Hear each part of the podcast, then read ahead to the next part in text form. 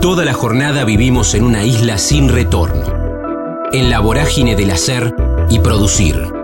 En el kilómetro cero del día tenemos más ganas de escuchar que de hablar. Ya fuimos patrios oyendo el himno. Ahora, animate a cruzar la frontera. Adrián Placenti, Mineral Piano Tango, Rock Garage, Caballito, Ferro, Papá de Vicente, Ingeniería Civil, Plástico, Domingos de Bermú, Wincofón y Picada. Estamos en la frontera, aquí en el aire de Radio Universidad, en AM 1390, hacia la provincia de Buenos Aires. También estamos hacia todo el mundo a través de la web, en el www.radiouniversidad.unlp.edu.ar, porque sentimos la radio. Quiero saludarlo en este tiempo, cuando digo en este tiempo, digo este año y medio, desde marzo del 2020, con, con la pandemia, cuando nos enteramos que algún artista saca un libro o hace un streaming o, o, lo que decía, un disco o alguien escribe un libro, nos pone aún más contentos que antes, ¿no? Que en este tiempo eh, se siga, se siga eh, pensando en esa usina del arte, está buenísimo.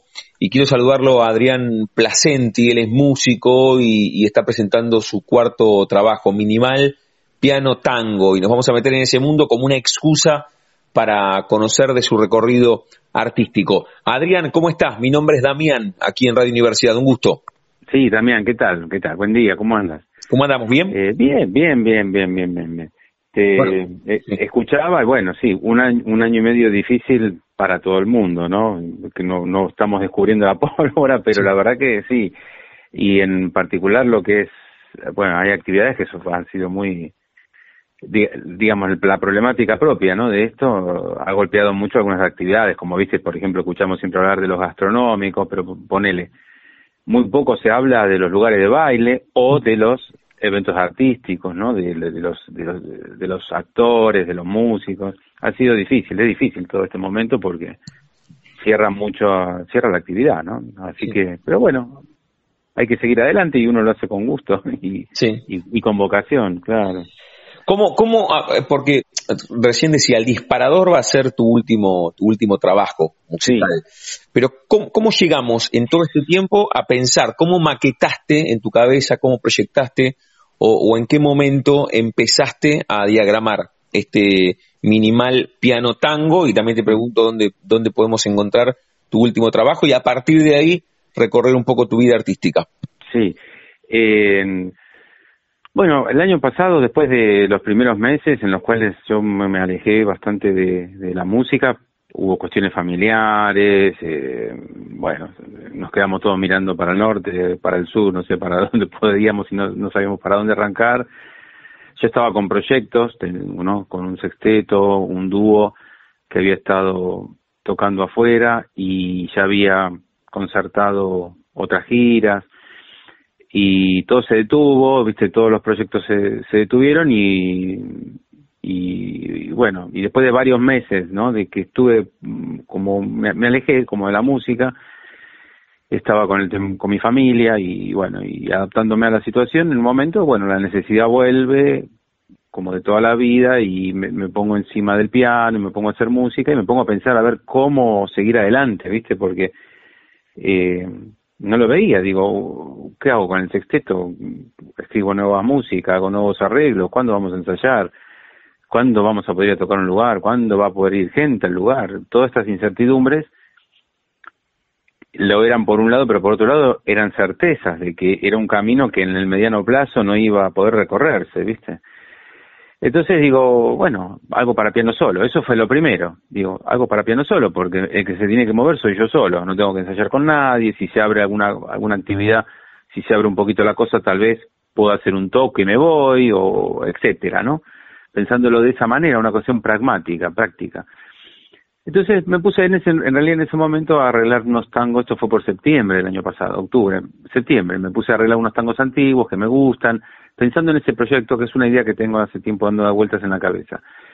Pero bueno, esto no me, no me satisfacía, o sea, yo me ponía a hacer eso y de pronto aparecían otras ideas, ¿no? Aparecían otras ideas musicales dando vuelta y dije, bueno, listo, a ver, costadito los tangos antiguos y, y me largo con esto.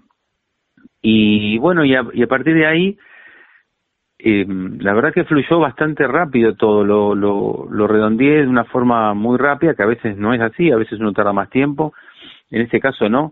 Pienso que habrán confluido distintas cuestiones, pero encontré rápidamente el lenguaje, es como que me dice, a mí mismo me di un permiso, yo venía todo, muchos años transitando tango, tango, tango, tango, tango, tango, y es como, creo que me di un permiso y dije, bueno, ahora no importa si es tango o no es tango, pum, adelante.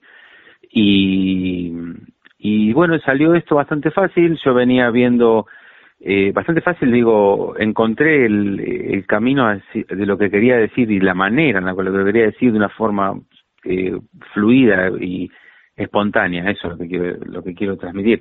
Y nada, eh, venía viendo mucho arte minimalista, no de la música, que la conozco, que sé, sé eh, la estudié, todo, qué sé yo, pero venía viendo muchas fotos de, de, artistas minimalistas y mucha parte, digamos así, visual. Todo ese medio año estuve muy en contacto con ese arte, que es un arte muy despojado, muy con muy pocos elementos.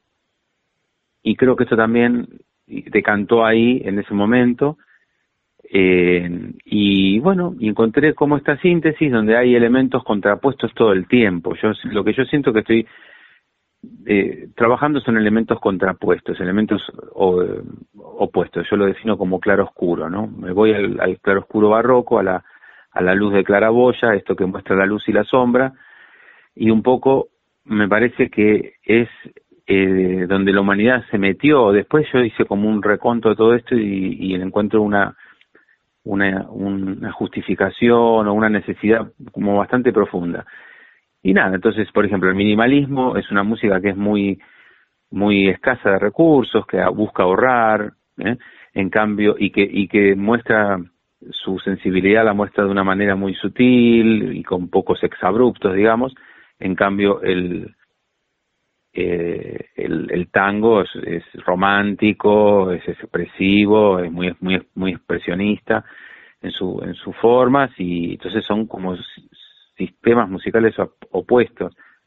Sin embargo, creo que encontré una linda síntesis. Y después de ahí en más se, me armaron las dos obras, Equilibrium y Desequilibrium, eh, que también eh, son opuestas en su sensibilidad, aunque no en su lenguaje, ¿no? Es la el mismo estilo musical que estoy manejando, pero con opuestos. Eh, y bueno, ahí te digo rápidamente, en un mes así más o menos, lo, un mes y medio, lo, lo terminé de armar. Y después, y dije, o sea, se fue, digo, se, se me está armando toda una obra acá, ¿no? Lo que empezó siendo una melodía o una idea y la fui redondeando, se fue armando todo en una obra. Y bueno, le fui dando forma y después ya para, enero, que empezaron a bajar los casos y que había como un poco más de tranquilidad. En ese sentido, hablo del estudio de grabación y arreglé unos días y en enero lo fui a grabar y bueno, y después digo, bueno, ahora es momento de salir a, quedé conforme con lo que con lo que estaba y digo salir a mostrarlo, ¿no? Editarlo, publicarlo y salir a mostrarlo. Muy bien. Está en todas las redes sociales, o está, está en todas las plataformas, ¿no? Si uno pone en las plataformas donde se escucha hoy la música, mayormente como YouTube o como pues, Spotify, por nombrar las dos más conocidas, pero están el, cada uno entre la, la plataforma digital que use. Si ponen Minimal Piano Tango, pone Adrián Placenti, esto aparece, ¿no? Bueno, muy bien. Ya, ya te digo que vayas, vayas pensando alguna, alguna de las canciones para cerrar esta charla de, de este último trabajo tuyo o, o, del, o del disco que vos quieras, ¿eh? Así que en, en el final cuando, cuando cerramos con, con los artistas que están eh, vinculados con la música, eh, les decimos que, que elijan eh, su propio cierre musical. Llegamos aquí, que, que es un poco la, la, última fotografía de tu recorrido artístico, Adrián. Te propongo ir, ir, ir para atrás. Siempre les consulto, no solamente a los que se dedican a la música, sino a todos, si encuentran, haciendo esa retrospectiva, la primera fotografía que los vincula a lo que aman, a lo que los apasiona. Eh, si yo te consulto la primera fotografía mental que te linkea con la música, ¿a dónde te transporto? ¿Tres, cuatro años? ¿Había una guitarra eh, o un piano en tu casa? Eh, ¿Fue en el colegio, en algún acto escolar cuando hubo que hacer de San Martín y te subiste en escenario? ¿Dónde, ¿dónde aparece esa primera fotografía? Y bueno, hay quizás un par de fotografías. Una es mi viejo poniendo los domingos, día de descanso, poniendo el wincofón a todo lo que da, era melómano, él le encantaba la música, y preparando el vermut, que él le encantaba el gancio, bueno, el aperitivo de ese estilo, eh, con quesito y salamito, esa fotografía respecto del, de, de una situación que se repetía todos los domingos, la música todo lo que da, que la escuchaba todo el mundo, eh, y eso está, es una fotografía que anda por ahí. Eh, y otra es, eh, mi mamá tocaba el piano, pero no tenía el piano en casa, sino que estaba en la casa de sus padres.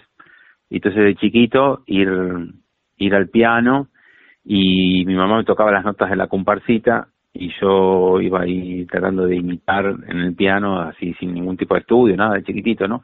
Esa, esa melodía del principio. Ta, ti, ta, ta, ta, esas dos fotografías me vienen. Mira que bien, ubicanos geográficamente dónde fue eso, tu viejo con el Winco, con el Bermú, con la picada y la casa de tus abuelos, ¿dónde es eso? Sí, sí, sí, eso Caballito, Caballito, eh, Caballito en cerca, muy cerca de la cancha de ferro, eh, en, bueno, una ciudad que era muy distinta a la de ahora, ¿no? Una mm. ciudad donde, donde había muchos más silencios, eh, sobre todo los fines de semana y la otra en la paternal, en Avenida San Martín. Bien. Cerca del puente ahí. No, nombraste, nombraste caballito la cancha de ferro. ¿Vos sos hincha de ferro? ¿Te gusta el fútbol no? Soy futbolero, pero iba, era, fui socio de ferro, iba a ferro, y íbamos los domingos en familia a ver, a ver los partidos, al Cacho Sacardi, bueno, esa gente. ¿Qué es? Pero, pero vos cuánto tenés, Adrián, ¿se te acordás de, del equipo campeón con Gribol, por ejemplo, y tu hijo era futbolero? Mi viejo era así, pero era bostero, él era de ah. Boca, era fanático de Boca, Popanía en la radio sonaba ahí a todo a todo vapor también escuchando los partidos y gritando los goles.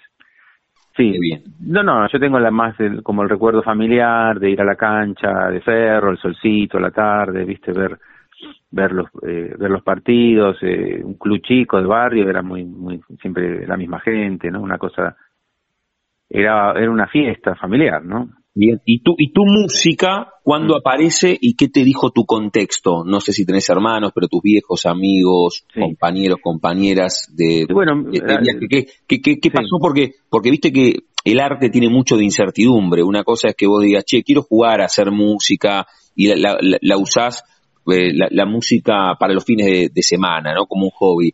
Pero ¿qué pasa cuando, cuando vos querés dedicarte 100% a la música? ¿Qué pasó con eso?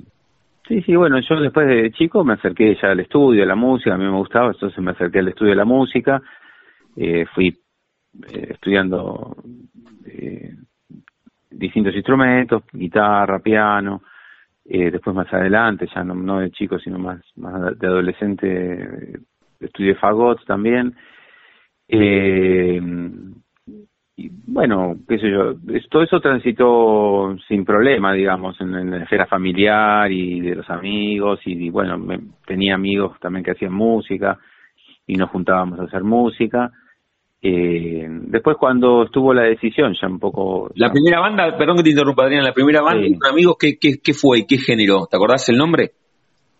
Sí, bueno, la primera, las primeras bandas, sí, eran, eran banditas de rock, digamos, eh, que hacíamos una cosa rara, así, totalmente adolescente, mm. eh, las típicas bandas de garage, literalmente, porque ensayábamos en el garage de uno de, de mis amigos, de Diego, ahí por, por Flores. Sí.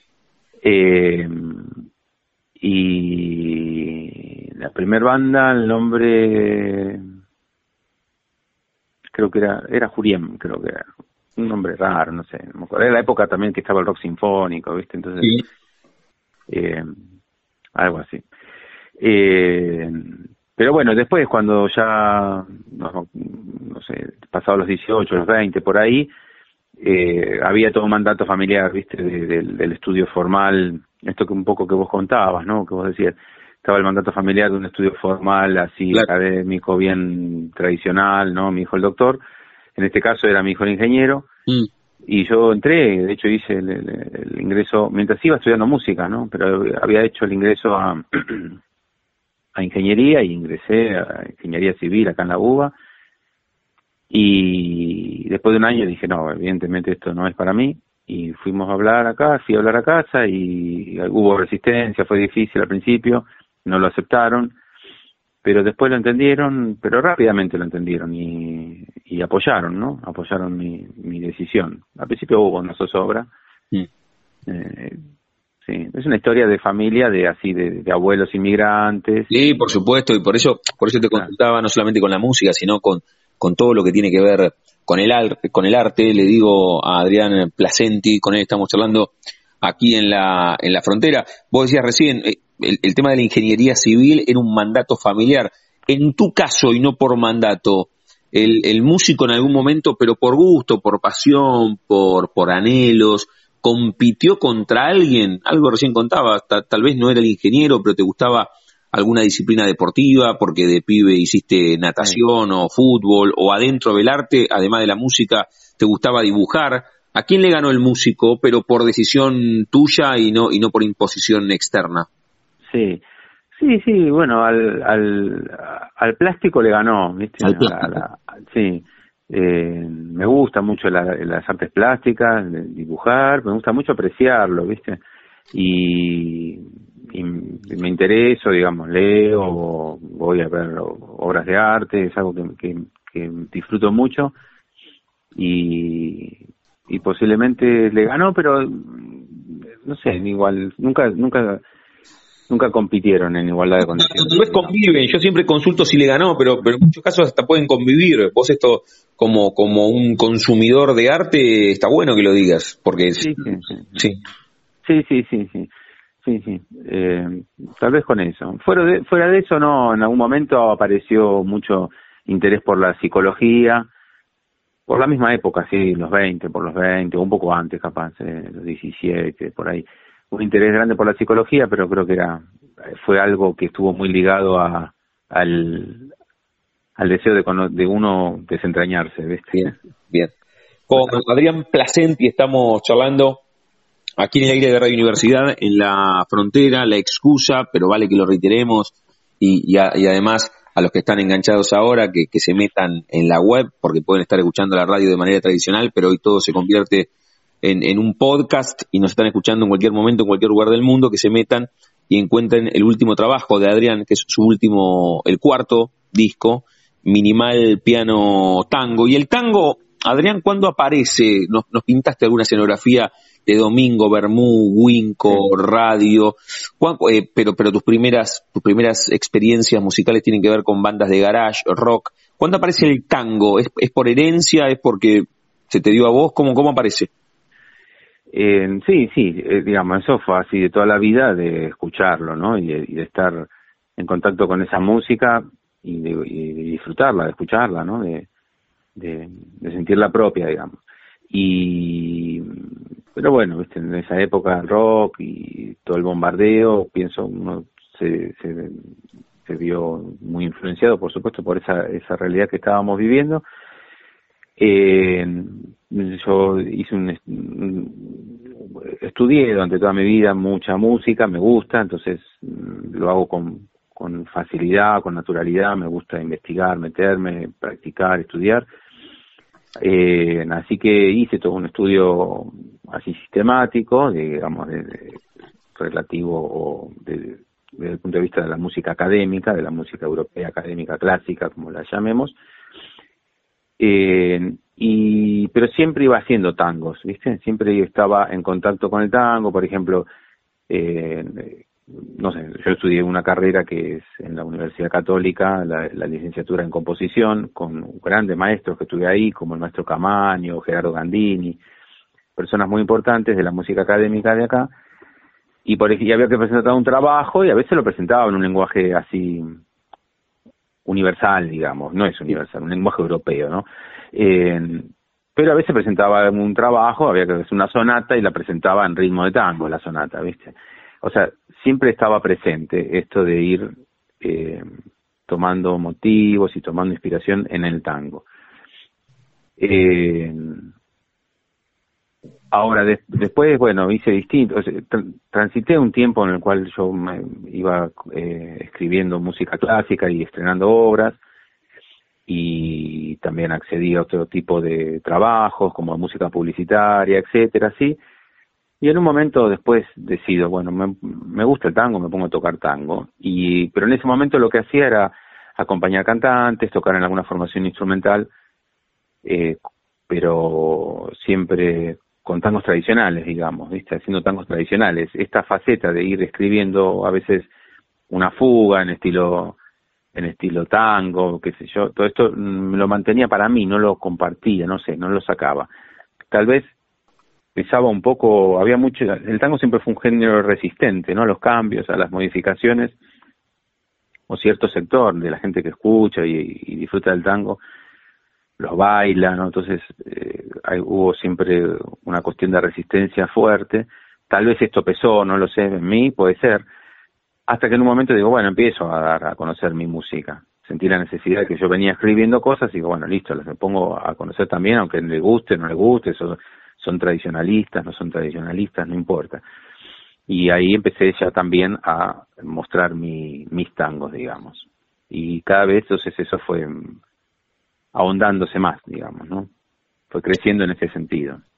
La charla con Adrián Placenti, aquí en la frontera, en el aire de Radio Universidad, volvemos a invitar a que se metan, lo decía recién eh, Adrián, debe estar en otras plataformas, pero las más utilizadas en la Argentina y en el mundo, creo, son Spotify y también YouTube, y ahí está Minimal Piano Tango, es su último trabajo, su cuarto disco, siempre le agradecemos a Jorge de Medios Hábiles que, que nos hace el puente para hablar con algunos artistas aquí en el aire de Radio Universidad. Adrián, antes que elijas una canción para cerrar este encuentro radiofónico aquí en, en la frontera, a todos, a todas les consulto como pregunta final, jugando con el nombre de nuestro envío, de nuestro ciclo que estamos aquí en la quinta temporada, si tienen un momento frontera en sus vidas que no se refiere a un lugar geográfico, sino a un momento rupturista, bisagra, decisivo, que puede ser desde lo personal o desde lo profesional. No sé, algunos tal vez fuiste contando vos cuando dejaste ingeniería y te dedicaste exclusivamente a la música, haber sacado tu primer trabajo, eh, no sé, a los cuatro o cinco años tuviste apendicitis y te quedaste solo en un, en un, hospital. Puede ser desde lo personal, desde lo profesional, algún viaje. ¿Podés elegir un momento por sobre los muchos que, tenemos en la vida? Y bueno, bueno, el momento, eh, tengo un momento, por supuesto, que es absolutamente insuperable, que es, eh, digamos, la venida de mi hijo acá al mundo, ¿no? Mm. Ese, eh, rompe con cualquier, con cualquier esquema y con, rompe con cualquier eh, con cualquier otras situaciones muy fuertes que igual siempre tiene a lo largo de la vida, ¿no? Muy bien. ¿Cuánto, tiene, cómo es el nombre de tu hijo y cuánto tiene? Vicente, Vicente es Vicente y eh, pequeñito y, bueno, por supuesto cambió cambió mi forma de ver las cosas. Él de la mano de todo, bueno, del esfuerzo que fue con la mamá, con Silvina, mi compañera y eso ha sido sin lugar a dudas, lo más trascendente y, y, el momento más fronter, de, cruce de frontera más importante en la vida. Muy bien, muy bien, Adrián. Gracias por compartirlo aquí en el aire de Radio Universidad. Adrián, otra vez, gracias por este rato, felicitaciones por tu último trabajo. ¿Con qué canción cerramos esta charla? Yo decía del último trabajo, pero de lo que vos quieras, viste que rápidamente en el universo de la web se, encuentra todo, ¿del último laburo o, de alguna canción que te escuchemos a vos, decinos?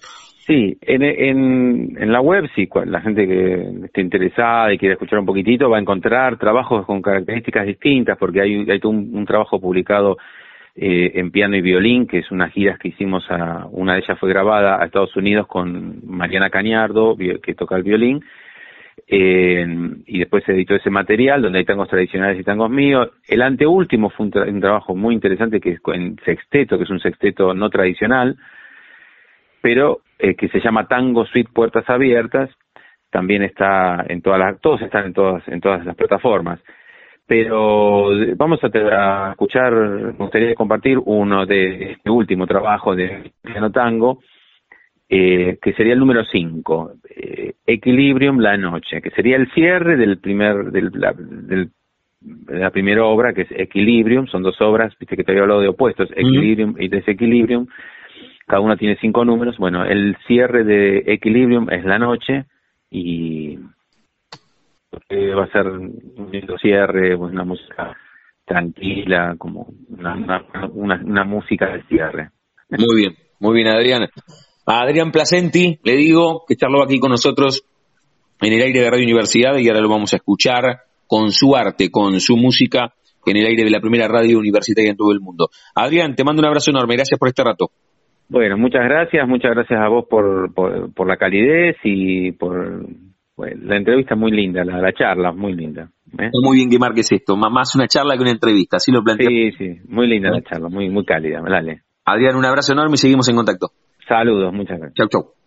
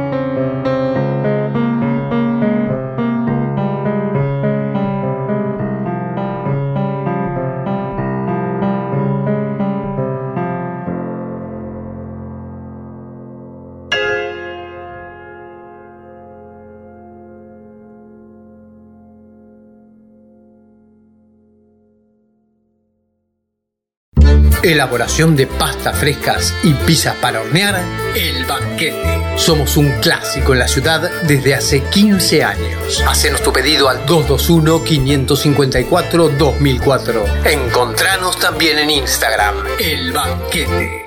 Especialistas elaborando pizzas y pastas. La, frontera. Combinable con el ayer y el hoy. Con el siempre. Porque escucharse no pasa de moda. Laura Salaberry, El Bastión del Diablo, Después de Pasado Mañana, Ingeniera, Novelas Románticas Históricas, Bahía Blanca, Maternidad.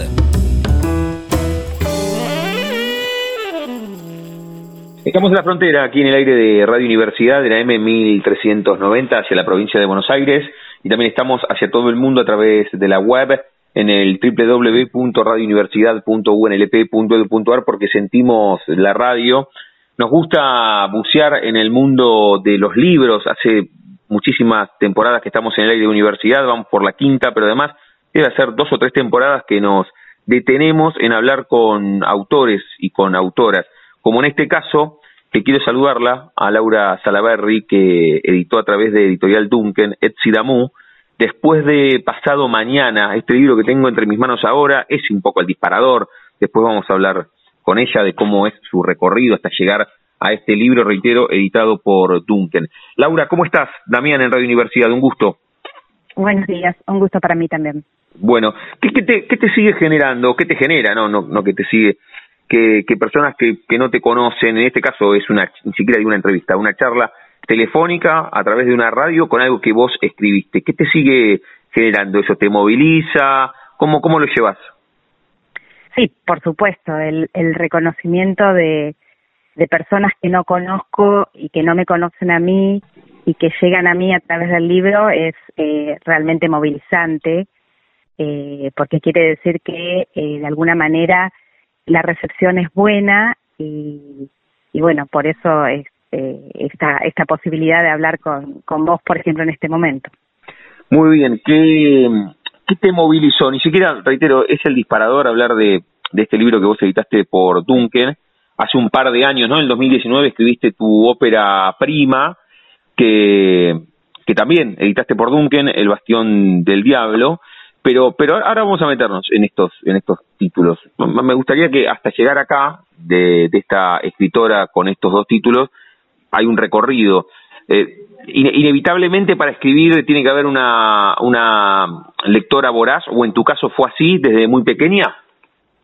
Sí, eh, a mí en realidad siempre me hubiera gustado escribir, lo que pasa que bueno, la, la, vida del artista es, es difícil, así que eh, escribir El Bastión del Diablo fue, eh, digamos, en el momento en que ya pude hacerlo, eh, que estaba, digamos, decidida a, poder editarlo y a, y a poder presentarlo, eh, porque bueno, el recorrido de, de, de, no, no, es, no es fácil decidirse a el arte. Mm. No sé si, si me alcanza a explicar. No, por supuesto, de hecho aquí siempre hacemos, hacemos una consulta que es esa justamente, cómo, cómo se hace para inclinarse exclusivamente por, por el arte, porque tiene mucho de incertidumbre el, el arte, ¿no? El, el, exterior siempre te dice, che, sos escritora o sos cantante, y además de qué trabajas.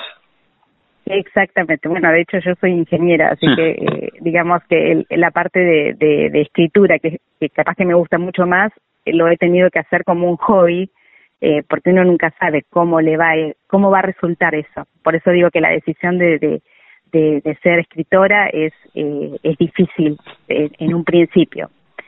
Eh, pero bueno, eh, la, El Bastión del Diablo, que fue la primer novela mía, surgió porque, eh, como, te, como vos decías, siempre fui muy lectora y muy lectora de novelas románticas históricas y, y dije, bueno, falta la, la novela romántica histórica de Bahía Blanca, que es mi ciudad. Eh, así que bueno, ahí surgió el Bastión del Diablo.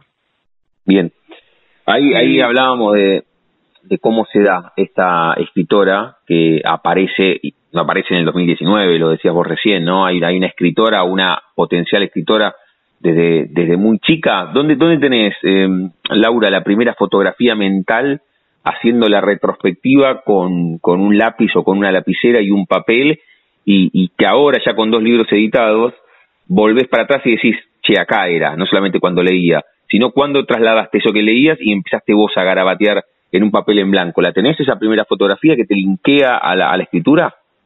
Sí, de adolescente escribía mucho, leía mucho y escribía mucho.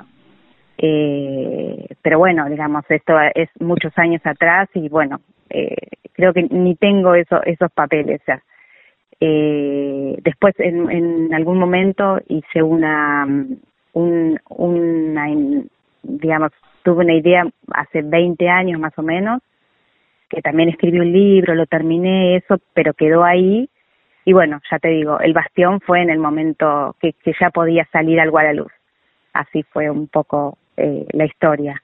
Sabes que me quedaba con, con tu respuesta anterior, porque claro, vos sos ingeniera, decías, como si las carreras tradicionales eh, diesen certidumbre para seguir ahí en esta polaridad entre certidumbre e incertidumbre, ¿no?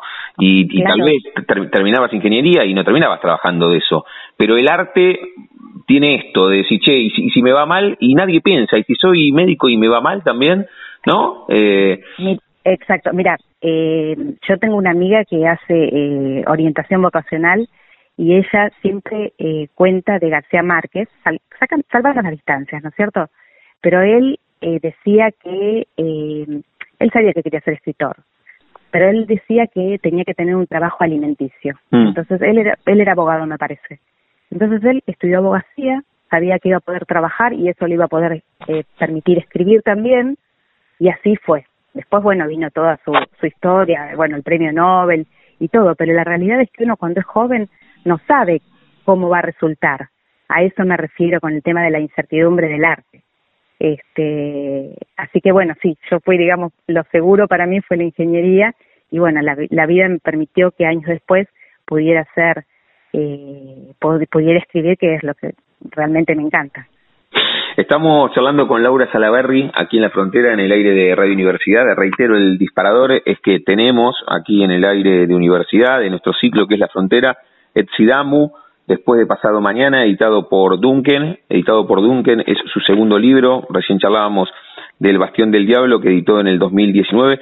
¿Qué pasó cuando en el 2019, y ahora nos metemos en este libro, pero qué pasó cuando en el 2019, no sé, desde lo cuantitativo, cuántos libros te llegaron en cajas, pero después de todo ese recorrido que dijiste, ingeniería, esa lectora, cuando llegaron, no sé, una, dos cajas con libros adentro y en la portada decía tu nombre.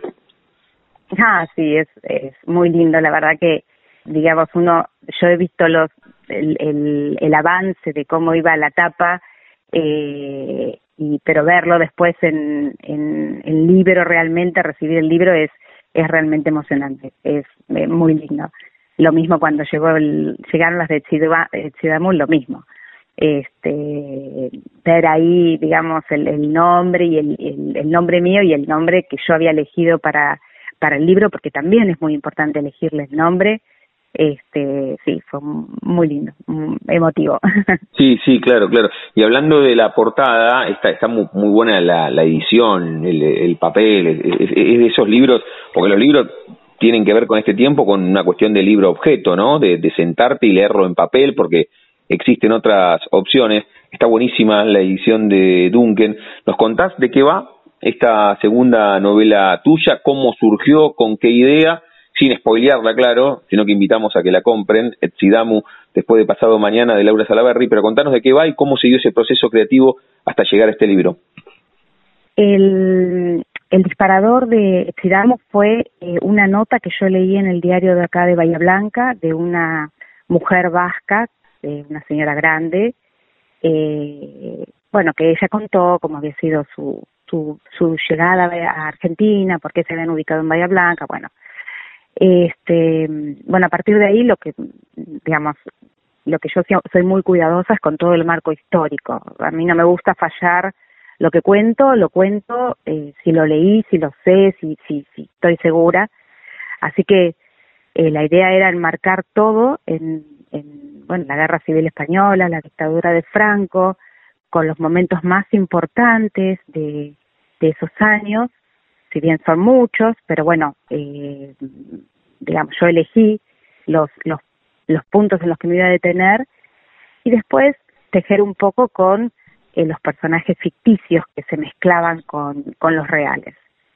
Y ahí fue muy interesante porque además de, eh, esto no es una biografía de nadie, eh, digamos, esta historia que te cuento, que la leí en el diario, fue solamente como un, para pincelar un personaje, y después surge que mi papá también tenía una historia, eh, un amigo mío me contó otra historia, y ahí entonces las, los ficticios se mezclan también un poco con eh, vidas eh, o, con personajes reales eh, que han vivido la guerra civil, que han tenido que eh, huir de la península y llegaron a Argentina.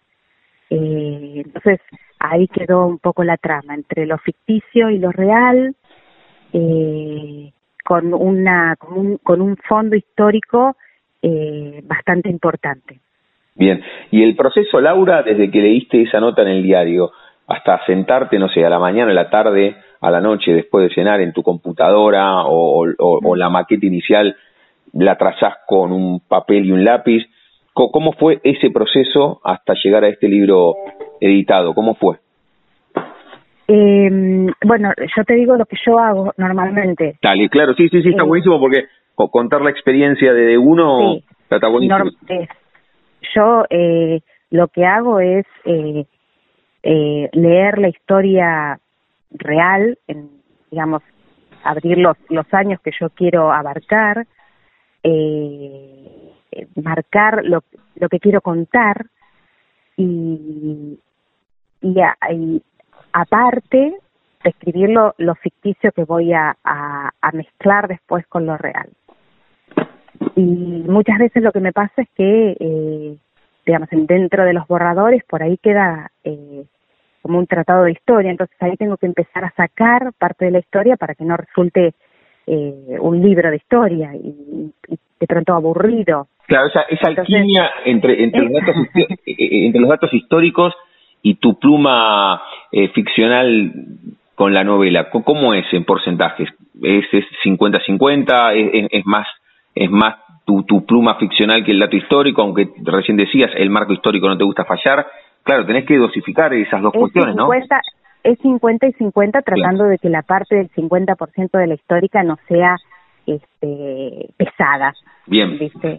hacer dialogar, digamos, eh, para que para que para que sea más más fluido y después eh, muchas veces lo que hago es lo que no pude poner en la novela porque iba a quedar muy pesado, pero que a mí me pareció interesante cuando lo leí, cuando lo leí, lo lo pongo dentro de notas de la autora. Nunca dejen de leer las notas de la autora porque ahí es como que uno guarda un poco la historia de lo que de lo que no quiso poner para que no sea denso, pero que resultaba interesante.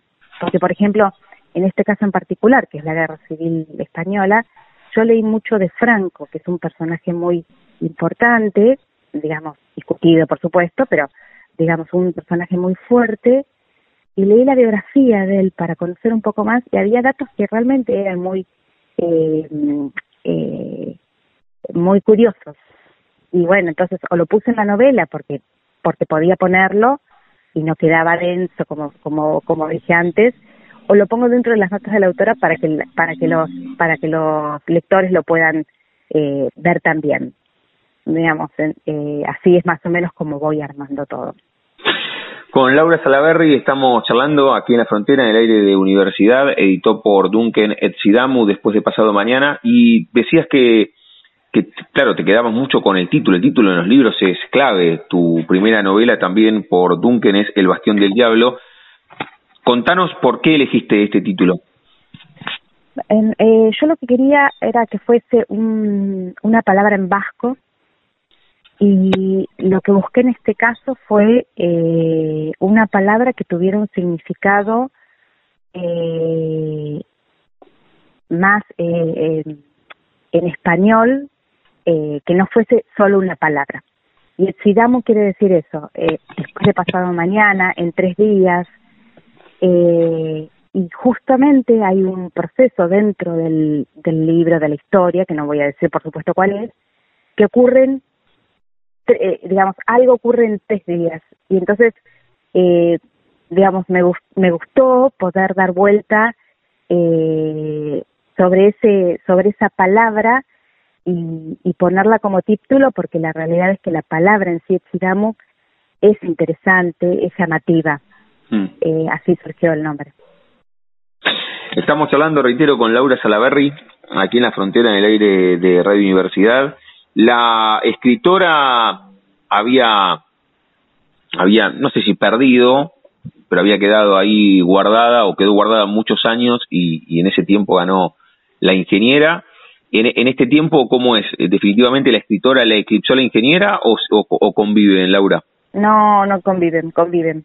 Y, y bueno, Echidamu es un es un bebé de pandemia, así que eh, fue trabajar todo el día y después como quedaba en mi casa porque estábamos en cuarentena, eh, a partir de las seis de la tarde hasta entrada en la noche eh, trabajaba en el libro. No, no, por el momento conviven.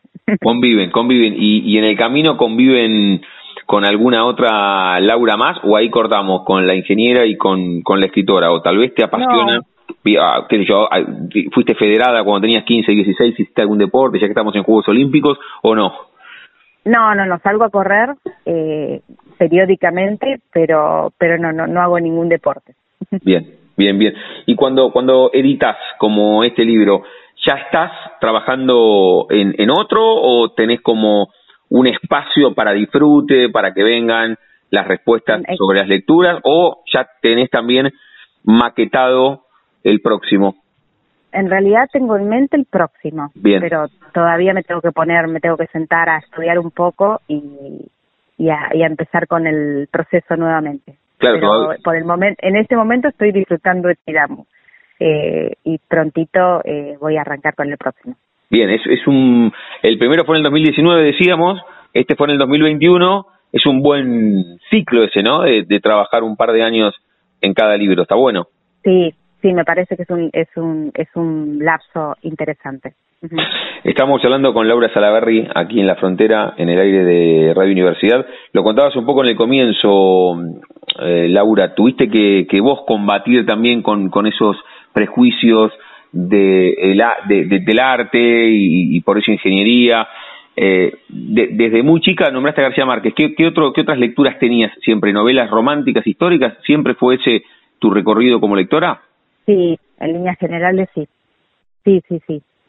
Eh, y, de, y digamos, de adulta, eh, de hecho, mi, mi, mi, mi oficina parece como un- una librería. Hmm.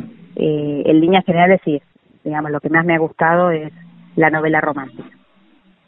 Bueno, Bien. y ahora hay muchas, digamos, hay muchas mujeres que escriben, eh, así que las, he leído varias de ellas, casi todas diría, este, y sí, es un, es un género que, que me, me apasiona, porque permite, en el caso de la, de la novela histórica, eh, esa posibilidad de hacer dialogar a, digamos, a, a los personajes de la historia o los personajes que uno ha ido creando, es una situación eh, muy interesante, es muy lindo, porque es como poder revivir y, y- viajar un poco en el tiempo y, y en este caso en el espacio, porque el Chiramu que se da en España, en, la- en toda la península, eh, digamos, es, es interesante hacer viajar a los personajes ficticios en tiempo y espacio. Sí, y a mí me quedaba con lo que marcabas en el, en el comienzo, esto que también tuviste la necesidad de referenciarte con tu lugar de origen, ¿no? Con Bahía Blanca. Sí, a mí me gusta siempre volver eh, a Bahía Blanca. El Chiramu también está en Bahía Blanca. Eh, digamos, es la ciudad que conozco, en la que viví siempre, eh, la que, en la que me gusta vivir. Y, y sí, me gusta traer en algún momento de, de, la historia del- de la novela, eh, me gusta eh, posicionarla acá. La primera fue específicamente de la Fundación de Bahía Blanca, así que no podía ser en otro lugar. Pero la segunda, que digamos que digamos, los personajes viajan por varios lugares, eh, me gustó esa idea de que en algún momento desembarquen en Bahía. Antes de hacerte la última pregunta, ¿volvés muy seguido a El Bastión del Diablo, que es tu ópera prima? No sé, para, para cuando escribiste Etzidamu o porque alguien te sigue haciendo algún comentario, porque las obras tienen esto, ¿no? Vos sabés que sí, porque, Claro. y claro, porque, eh, digamos, al, al estar eh, referenciado el, en, el, en el libro, el, el- la novela anterior, eh, sí, hay mucha gente que ahora me ha escrito porque leyó El Bastión. Eh, así que sí, eh, sí, sí, estoy, estoy volviendo también a ese, a ese libro. Sí, porque además vos escribís algo, no sé, en el 2012 y alguien se encuentra con ese texto en el 2025 y, y para ese lector es en ese momento esa lectura, ¿no? Sí, totalmente de acuerdo. Sí, sí, sí, sí, sí, sí. Eh, en ese sentido no pasa de moda. Exacto, está bueno, está bueno. Mm. La charla con Laura Salaberry aquí en la frontera, en el aire de Radio Universidad, reitero, recomendamos Etzidamu, después de pasado mañana, editado por Duncan. Laura, cerramos cada una de las charlas jugando con el nombre de nuestro ciclo. A todos y a todas les consulto si tienen un momento frontera en sus vidas, que no se refiere a un lugar geográfico, sino un momento rupturista, bisagra, decisivo, que tiene que ver con las vidas justamente personales de las personas. Y esa elección puede ser personal o profesional. Ese primer libro que vos sacaste a través de Duncan, cuando dijiste, che, no, no, no quiero que sea más un hobby esto, quiero, quiero dedicarme, o algo más personal, algún viaje o esa primera lectura cuando eras chica. ¿Tenés un momento frontera que cruzaste esa determinada fotografía y te convertiste en quien sos? Mm, uy, qué difícil. Eh, eh, tendría que haberla pensado la, la respuesta antes. No, digamos, a la mente siempre se me viene, digamos, si tengo que decir un momento eh, que me cambió la vida es eh, cuando fui mamá. Mm. Ese es el, el antes y el después. Eh, después, digamos, en, en, lo profesional, he tenido muchos, muchos momentos en que, en que me ha cambiado, pero eh, pero digamos, el, lo, digamos, yo soy eh, eh, intrínsecamente romántica, no sé si está bien la palabra intrínsecamente en este, en este caso, pero eh, esencialmente romántica y sí, la verdad que el, ni antes y después fue cuando nació mi primer hijo.